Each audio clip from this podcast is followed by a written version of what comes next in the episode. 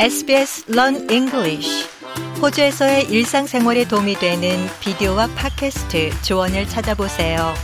sbs.com.au forward slash learn English SBS 한국어 프로그램과 함께하고 계십니다.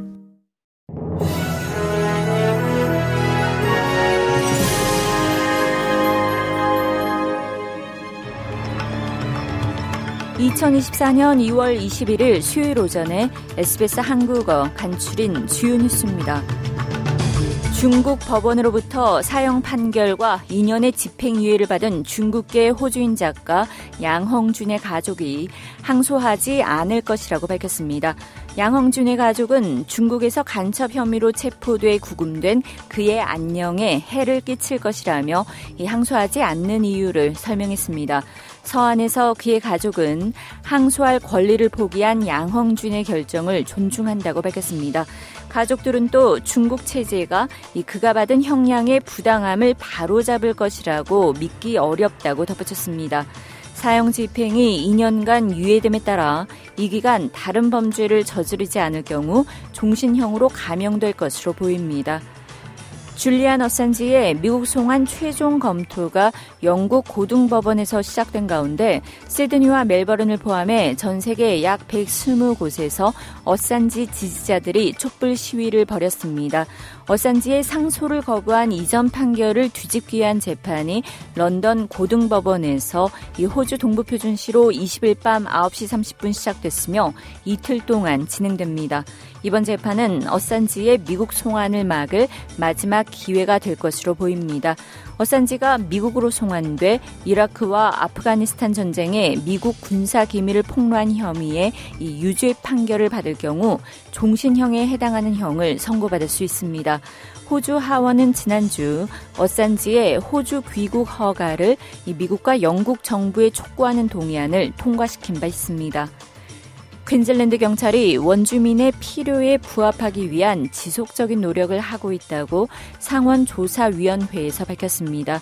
원주민 여성 및 아동의 실종과 살해에 대한 연방 차원의 조사를 위해 열린 최근 청문회에서 퀸즐랜드 경찰 서비스는 이 형사사법제도 내 원주민 피해자 및 생존자가 경험하는 불평등에 대해서 증언했습니다. 퀸즐랜드 경찰 서비스 원주민 부서의 샘 블리스 조사관은 이 조직적 관점에서 경찰이 피해자에 초점을 맞추지 않는 것이 정말 우려되는 사안이라고 말했습니다. 이어 이것이 더 나아져야 할 부분으로 현재 발생하는 일이라면 이를 더 신중히 살필 필요가 있다고 지적했습니다. 이번 조사의 최종 보고서는 올해 6월 제출될 예정입니다. 유엔 안전보장이사회에서 이스라엘과 하마스 간 즉각적인 휴전을 촉구하는 결의안이 표결에 붙여졌지만 미국의 반대로 부결됐습니다. 안보리는 팔레스타인 문제를 포함한 중동 상황을 의제로 이 회의를 열어 알제리가 제시한 결의안을 표결에 붙였지만 상임이사국인 미국이 거부권을 행사해 채택이 무산됐습니다. 한국을 포함한 나머지 13개국은 찬성표를 던졌고 영국은 기권했습니다. 미국은 즉각적인 휴전 요구가 이 현재 진행 중인 중동 휴전 협상을 난항에 빠뜨릴 것이라며 이 알제리의 휴전안에 일찌감치 거부권 행사 방침을 내비쳤습니다. 고국에서는 의대 증원에 반발하고 있는 전공의들의 집단 사직이 결국 현실로 벌어졌습니다. 전공이 1만 3천여 명 가운데 절반 이상이 사직 행렬에 동참했습니다.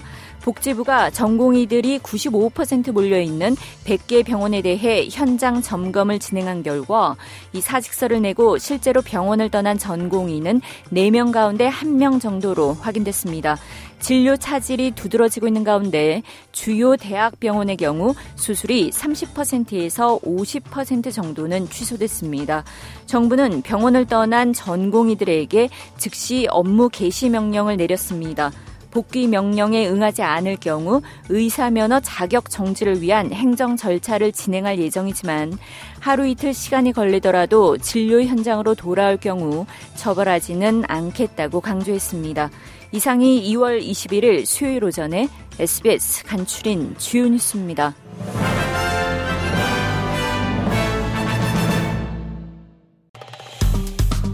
좋아요, 공유, 댓글 SBS 한국어 프로그램의 페이스북을 팔로우해 주세요.